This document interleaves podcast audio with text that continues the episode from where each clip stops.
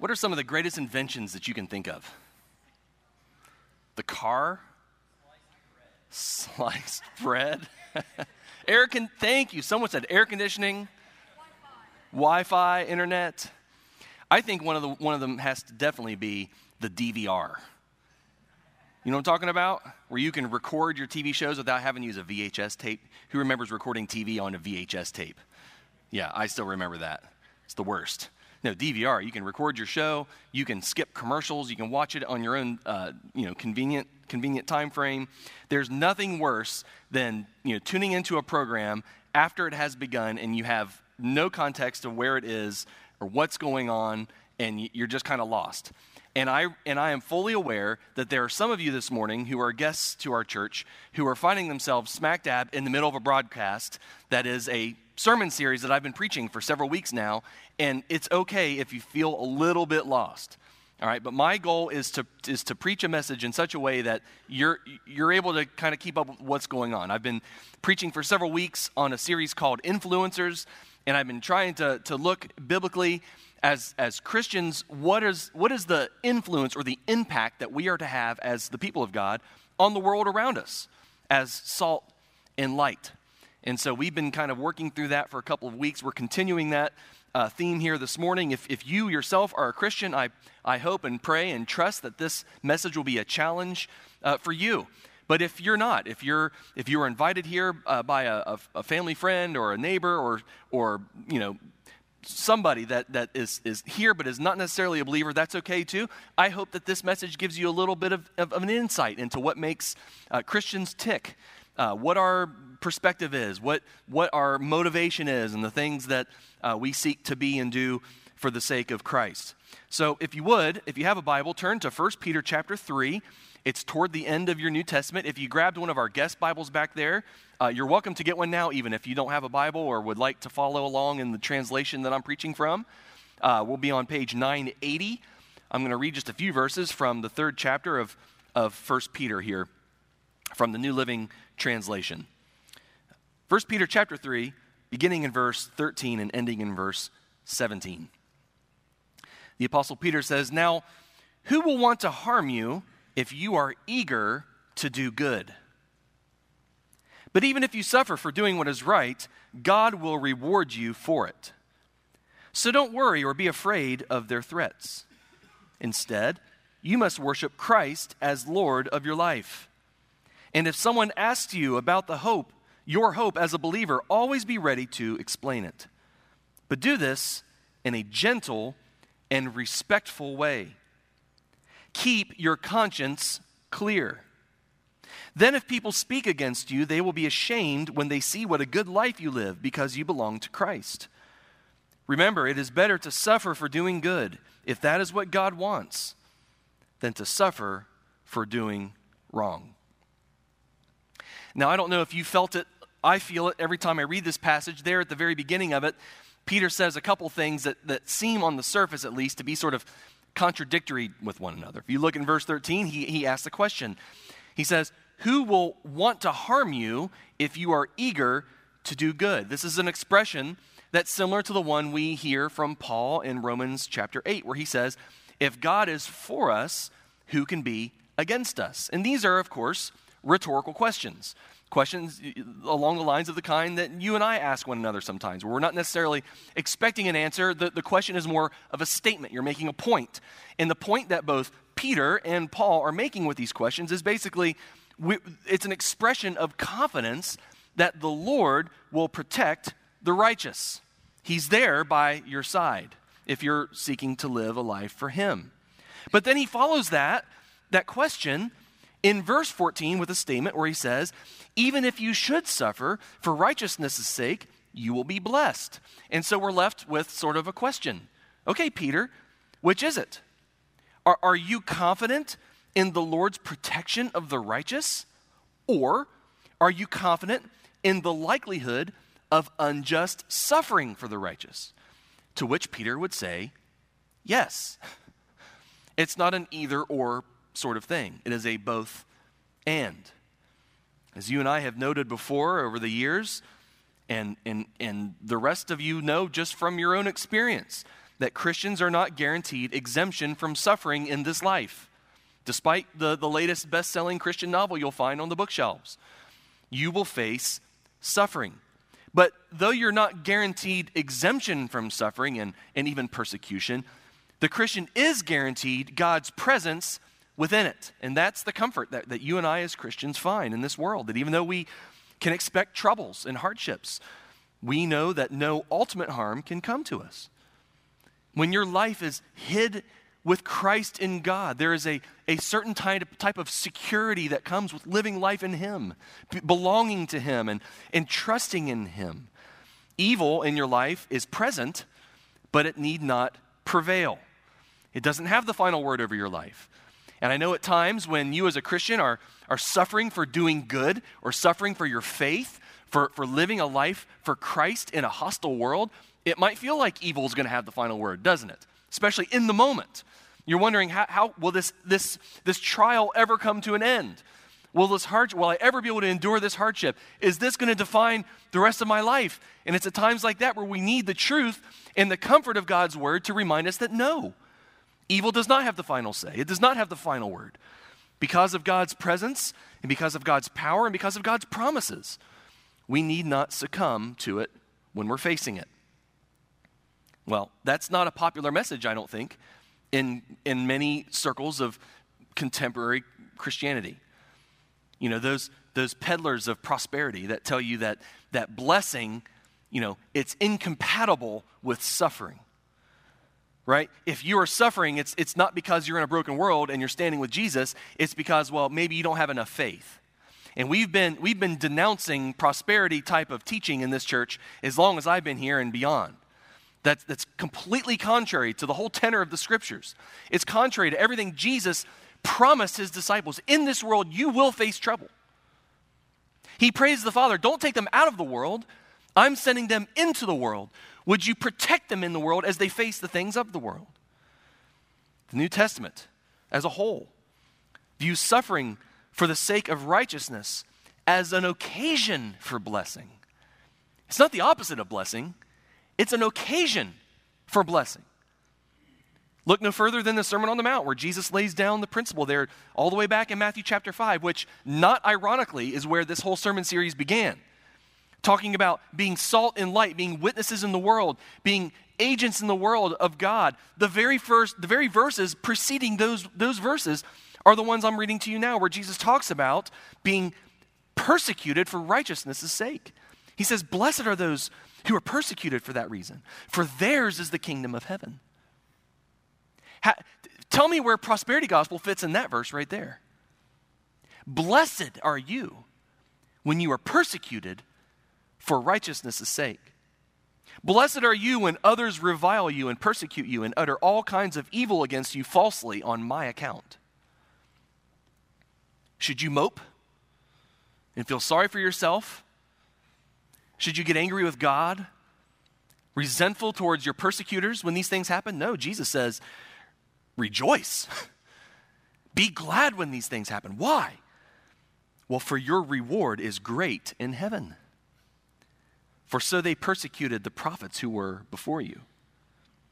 And so, Peter too, he too is convinced as he writes to a church in his time that is undergoing persecution. Peter is just as convinced as, as he could be that even though the righteous will face evil in this world, God will not allow the righteous to be overcome by evil, but rather will bless them as they suffer for the name of Jesus. So the question then is if these things are true, that we will face suffering, we will say, face persecution, but those, those things do not have the final say in your life, and God is promising His presence and power, what should our primary concern be when we're faced with these things? Well, according to Peter, I'll tell you what it's not going to be, or what it not what it, it uh, shouldn't be, and that is we should not be focused on the, the threats that are made against us or the, the very threat of suffering and persecution in general. He says it in verse 14 don't worry or be afraid of that. And Jesus said the same thing in Matthew chapter 10 and verse 28 when he says, Don't be afraid of those who want to kill your body, they cannot touch your soul.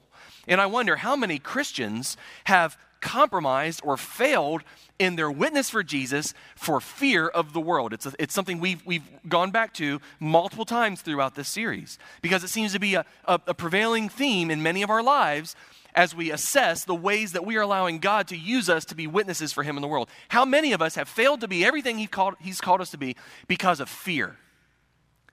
Because we're afraid of all manner of things. What are some of the things that you fear? I mean, it could be anything from, from uh, you know, uh, fear of an, of an extreme form of persecution that might result in your death. And by the way, that may not be your situation right here in, Amer- in North America, but certainly it's the situation for many Christians around the world people are being martyred at this very moment for the name of Jesus. It could be fear of something extreme like that, or it could, or it could be just something, you know, fear of something mundane and ordinary and simple as, as just someone looking down on you or criticizing you or, or labeling you as something, or the common thing these days is someone wanting to cancel you. And there's all manner of things to fear. I mean, Peter himself on the night that Jesus was uh, betrayed and arrested. Denied even knowing who Jesus was. Why? Well, he was afraid of being associated with Jesus.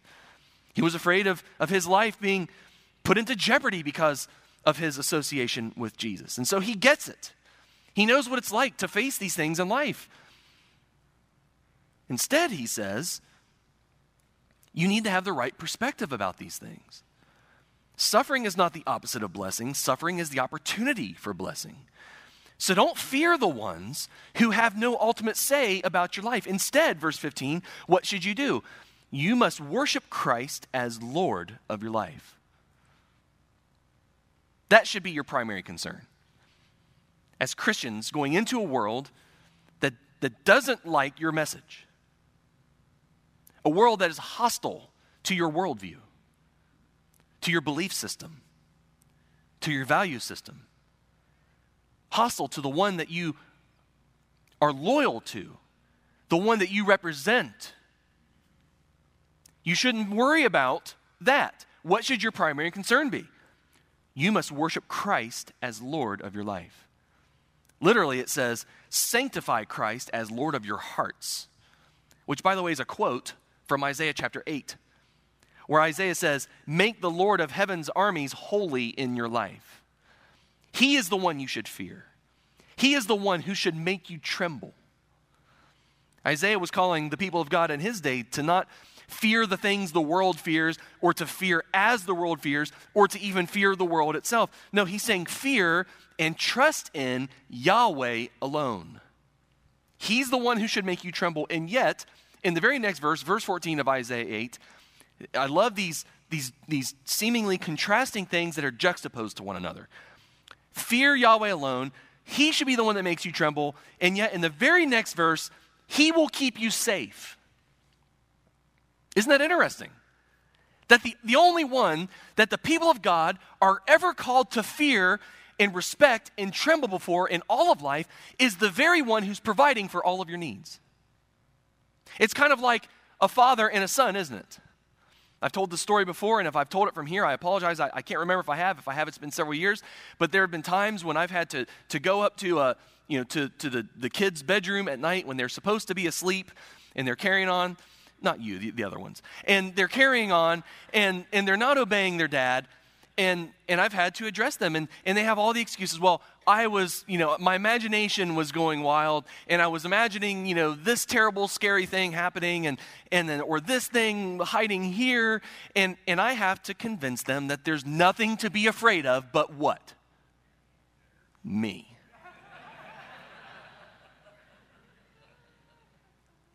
Now you're laughing but I I mean it there is, there is a, a caution and a promise in there, isn't there? I mean, the promise is as long as you belong to me and you are under my roof and under my protection, you have no, there's nothing in this world that you have to be afraid of. I, I will stop anything that would seek to come and get you. The, those imaginations you have, they're not real. And the real threats in the world have to get through me. So you have you can rest in peace. You can go to sleep. You can close your eyes and dream about, you know, whatever wonderful thing that that makes you happy, whatever, you know, thing that brings you delight. And you can do so with peace in your heart because the only thing you need to fear is the one that's offering to protect you and take care of your life. And that's what God, through his prophet, is saying to his people. That's what Jesus is saying to his disciples. That's what Peter is saying to the church. That's what God is saying to us. You don't have to worry about the people out there. You don't have to worry about the threats, however real or manufactured in your imagination. Your only fear is the Lord, who happens to be the very one who's providing all of your needs, the very one who, who has taken you as his own, who's, who's pledged to be by your side, to walk with you through good and bad, through thick or thin, who, who demonstrated his love for you by offering up his son on the cross that you might live. He is the one who should make you tremble. He will keep you safe. Jesus echoes that in Matthew 10. Again, don't be afraid of those who want to kill your body but cannot touch your soul. Fear only God who can destroy both soul and body in hell. So there's some really strong you know, exhortations there from the Lord about who to fear. But, but just like Isaiah, he follows that up by saying this in the very next few verses. What is the price of two sparrows? What is a sparrow? What are sparrows worth? A, a copper coin? But not a single sparrow can fall to the ground without your Father knowing it. In other words, his eyes are on every minute detail of his creation. And the very hairs on your head are all numbered. So what? So don't be afraid. You are more valuable to God than a whole flock of sparrows. You hear, you hear the same line of thinking from Isaiah to Jesus to Peter. Don't fear the world. Fear and respect God. Set Him apart in your hearts as the only one whose opinion and judgment matters. Peter himself learned to lose his fear of man. He stood in the, the light of that charcoal fire and denounced his Lord three times. But a short time later, in Acts chapter 5, when his life was on the line, when his persecutors were demanding silence, and when, as it pertains to the things of Jesus, he replied, What? We must obey who? God, rather than man. You see, Peter learned what it took to overcome his fear of people. And I want to tell you that confessing the Lordship of Christ with your heart's devotion is the only way to break the grip of fear in the face of persecution and suffering. And once that grip of fear is broken, well, then you and I can finally become free to be his witnesses in the world. So you see how this all connects. Don't be afraid of their threats. Fear only Christ set him apart as holy, as, as Lord of all of your life. And the very next breath, verse 15, look at it again. You must worship Christ as Lord of your life. And if someone asks you about your hope as a believer, always be ready to explain it. Always be ready to explain it. There's a, a quote that I've seen floating around on social media over the years. I've heard it in messages, and, and frankly, I may have been guilty of, of sharing it at some point. So you're welcome to navigate through the archive of my life and ministry that's floating in cyberspace around there and try to find, you know, find it and you know, put it back in my face for what I'm about to say. But there's a quote that's been floating around that, that needs to be addressed, and we need to stop sharing it okay? It is a quote that has been ascribed to St. Francis of Assisi. You may have heard it before. I'm almost certain you've heard, heard it before. And it goes something like this Supposedly, he once said, Preach the gospel at all times, and if necessary, use words. Have you heard that before? Have you heard that one before? You raise, I want to know how many of you have heard that in some form or fashion before. All right, now put your hands down. Don't raise your hands for this, but I want to have you shared that before. You may have and it's okay, but I'm telling you, don't, don't anymore.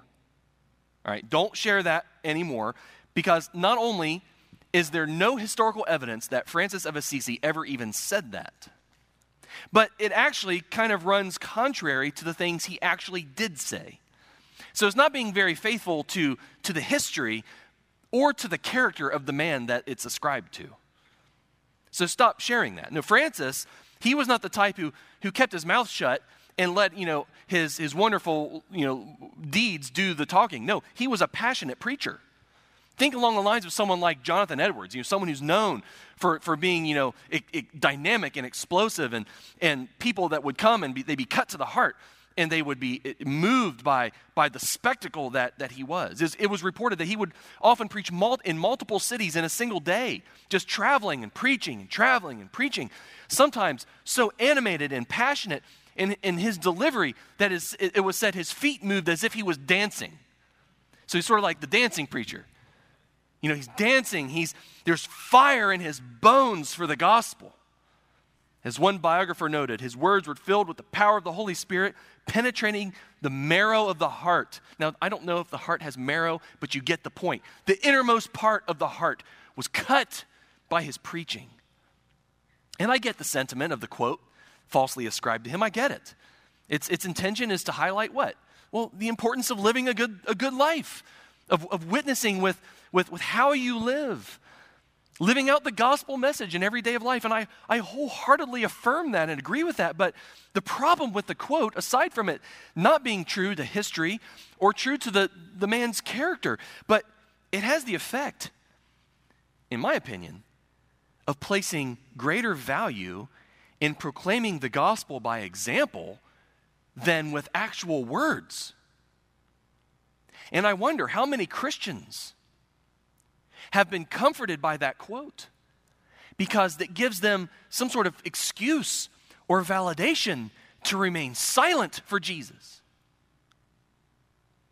I won't speak up for Jesus because Francis of Assisi says that it's better that I not use words or only use words as a last resort. Does that align with what the scriptures say of you as, as Christ's witnesses to the ends of the earth? Francis would never say such a thing, and neither would Peter. Now, Peter says right here, in light of all these things we've said about the reality of suffering in the world, that it is not con- contradictory to blessing. In fact, it's an opportunity for blessing. That you should not be afraid of those who cannot harm your soul. You should only fear Christ and set him aside as holy in your heart. In light of all these things, he says, and this is sort of the, the implication of all of everything he's been saying to this point, always be ready to explain your hope as a Christian. In every situation, to every audience, however great or small, friendly or hostile, be ready, be prepared to give an answer, to give a defense for the hope you have every time you're asked. Friends, you cannot preach the gospel. You cannot share the good news. You cannot be his witnesses. You cannot be his influencers that he's called you to be in this world without words. Words are indispensable. The gospel is inherently verbal. Romans chapter 10, verse 14 How can they call on him to save them unless they believe in him? And how can they believe in him if they have never heard about him? And how can they hear about him if they have never been told about him? How does the world ever have any hope of coming to Christ if without faith? And how can they ever hope to have faith if they have not heard why you have faith? With your words, not just with your silence. Words are indispensable to witness. And, of course, so is holiness. It's not pick and choose what you would rather do, it's, it's all of the above. And so he'll say, Yes, be ready to explain your hope. And of course, do it in the right way with gentleness and respect. And there's a lot of Christians who are sharing their hope not that way, and we need to hear the qualification of the command. There's a certain way to share and to use words in the world. It's not, to, not in a disrespectful, prove you wrong. We talked about this two weeks ago. I'm going to grind you into the dust with my superior logic and argumentation. I'm going to make it a spectacle, not just of your belief system, but of you. That's not the Christian way. Jesus never did that once to a single human being. No, Jesus is always speaking truth and love. Jesus is always gentle and respectful. Gentleness is not weak. Gentle is not weakness. No, he was strong, he was bold, he was clear, but he, did, he spoke truth and love, and you're called to do the same thing. Yes, explain your hope, do it the right way with gentleness and respect, and keep your conscience clear. Peter's not picking between words or actions. He's not saying, you know, you are the this group, you know, you're the ones who will, you know, share your hope with words. You are the ones who share your, your hope and your faith with actions. He's saying the same, he's saying both to all. Explain your faith, keep your conscience clear. Now, in the New Testament, the conscience serves as something akin to a, a character witness. A witness that, that stands by your actions before God, before the world, before oneself. When he says, you know, keep your conscience clear, he's not talking about the confidence that comes from merely having your past, you know, wrongdoings, you know, forgiven and cleansed. And by the way, there is a, a sense in which Christ offers that to you today. You know, if you if you have have like the rest of us have been living in a life of sin, you violated what you know to be wrong and within your own heart that's that god has placed that sense of right and wrong that, that innate sense of morality in your life and you have violated it with, without exemption every single person in here has fallen short of even their own standard of what is right and wrong at some point in their life but you've lived this life of, of unrighteousness in the, in the sight of a holy god and he offers through his son the opportunity for that record to be wiped clean. And you could stand before him innocent of past wrongdoing because the consequences of your wrongdoing have been laid upon his son. Jesus has taken your sin, your guilt, your shame upon himself. And when we come to him and confess our sins and put our trust in Christ, he takes our record and he wipes it clean based on everything that he has done and on nothing that you and I have done. But that's not what, Paul, what Peter is talking about here. He's not just talking about the clean conscience of having, you know, your past record of wrongdoing wiped clean. He is talking about the ongoing confidence that comes from right living. Holiness. Living an upright life before God and man. He's been talking about it all throughout his, his letter. And in the next letter, he'll continue the theme. He's talking about holiness, a life that pleases God, a life that's filled with the power in the heart, in the character of God, a life of doing good, he'll go on to say, a life that puts your accusers to shame. Friends, your words mean nothing if your lifestyle contradicts them. And you know that's true. And I wonder if that's why some of you are silent.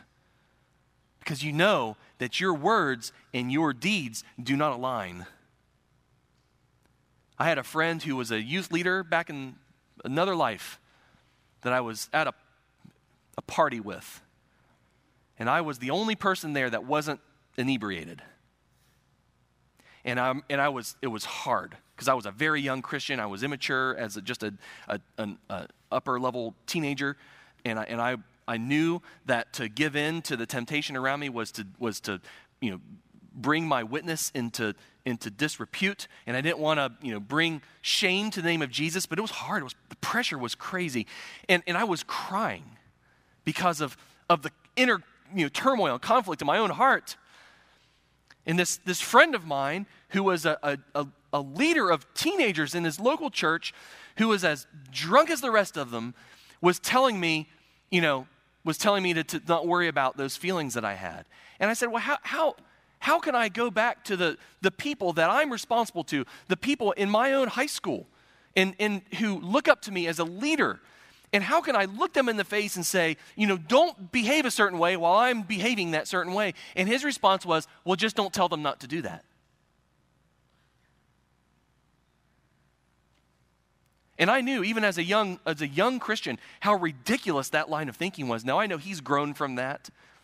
I know he has. But in the moment, that he was essentially saying, remain silent so that your words and your, your actions don't contradict. And I wonder how many of us in here know we are to, to confess Christ with our words, but we, we know very good and well that our actions don't align up with our, with our words. Your words mean nothing if your lifestyle contradicts them. Some Christians are silent because of fear. Others are silent, as we've just noted, because they know their lives don't measure up. Others have a whole lot to say, but their lives don't show any evidence of what they're saying is to be true. I think we could summarize Peter here by saying something more like a different quote that's that has floated around over social media over the years. It's kind of old school. Uh, it's a little cliche. It's not something that I say on a regular basis, but I sure like it a whole lot more than falsely ascribing uh, a quote to someone who never said it. I think we could summarize Peter by saying something more like talk the talk and walk the walk. Remember that? Was it like in the 90s when that was all the rage? The t shirts with that printed out? That was before social media. We didn't have internet back in those days, but we had our t shirts with our fancy Christian slogans. And I know talk the talk, walk the walk was one of those things back in the day. And I'll tell you, that's something Francis actually did kind of say, in essence. He didn't say preach the gospel with your life and occasionally use words. He did say something more like preach the gospel and make sure your life matches your words. Talk the talk and walk the walk. Live such a life before God and man that in the very things in which you are slandered, those who revile your behavior in Christ will be put to shame. It's not live a certain way and maybe use words if you need to, nor is it words matter, but your actions don't. It's be his witnesses in both word and in all of your life. That's the ticket, friends, to really being salt and light. That's what the world needs to see and hear. That's what all who worship Christ as Lord in their lives must be and do. So, how does, how does your walk measure up to that today? It's the beautiful and painful thing about the scriptures is that they are almost like a mirror at times. I don't know if that makes total sense, but you get my point. You look in it and it shows you what you really are. It exposes you, it calls you out, it holds you accountable, it challenges you. But it's also a hopeful invitation. God's, God's commands are his promises. He's not going to ask you or challenge you or command something of you that he will not then supply the grace you need to be and do. So as we look into the, into the, the, the, re, the reflecting lens of the scriptures and we assess our own lives, where are you as it pertains to all these things? Is Jesus set apart in your heart as Lord? That's a man, that's a theme that keeps coming up over and over and over again because it's the, the starting point of all of this. Is he Lord of your life or not? Have you sanctified Christ as the only one to submit your whole life to at the deepest place of who you are, in the very marrow of your heart? Or are you worried still about what people might think or say or do? Only the fear of the Lord has the liberating power over the crippling fear of man. Are you prepared and even eager to explain with all people at all times your hope in Christ? When, when we finish here in just a few moments and, and, and exit the building and go back out into life in the world, well, are you at the ready in every situation, at all times, to, to say a word for Jesus? With gentleness and respect, of course in truth and love. Are, are you prepared for that? What's the worst that could happen? God promises you that suffering for righteousness' sake is an opportunity for blessing and witness. So welcome it. Doesn't mean you have to go looking for it. but if God permits it in your life, if God leads you to it, he's, Peter says that. It is better, verse 17, to suffer for doing good if that is what God wants. And it just may be that God wants you to suffer. I couldn't sound more contradictory to the, the folks on your TV screens when I say that. God might want you to suffer. He's not going to abandon you to it, but maybe He has blessing and witness in store for it, for you and for the, those around you in it. Are you prepared and eager to share Christ in that situation? Is your conscience clear?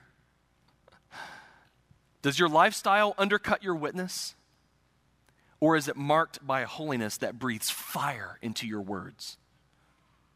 Nothing empowers effective witness like clean hands and a pure heart. Church, you are called to be in the world, but not of the world. You, you are, are no longer from the world, but Christ has called you to give yourselves away to the world and for the world. The world will despise you because it despises God. But you are called to join Christ in his self giving love for the very people whose sins resulted in his cross. You have nothing to fear except the one who gave his life away for you. So take comfort as the influencer, influencers that you're called to be. Take comfort in, in the things Peter will say at the very end of the next chapter, where he says this If you suffer in a manner that pleases God, keep on doing what is right and trust your lives to the God who created you, for he will never fail you. Amen. Amen. Let's pray. Thank you, Lord, for this morning, for the, the sun and the heat and the, the opportunity to gather as your people. Lord, it's just a, a, a joy to belong to you and, and to count ourselves as part of the, the body of Christ. And I pray, God, that the fear of the Lord would be present in each of our lives today, that we would stop being afraid of, of things that, that, can, that might be able to harm our bodies or our, our reputations or our feelings, but can never, ever touch our soul. Lord, may we worship the one who has, who has the power to destroy both body and soul. May we worship you completely without any holding anything back. You alone are Lord, Jesus. Be Lord over all of us. And use us in this world to be your influencers, to be salt and light at whatever expense to ourselves. Speaking words about you in gentleness and respect, and living upright lives, clean consciences, empowered by your Spirit to be holy as you are holy. Lord, may we be your witnesses in both word and in every aspect of life for your glory and for the sake of your kingdom. We pray in Jesus' name. Amen.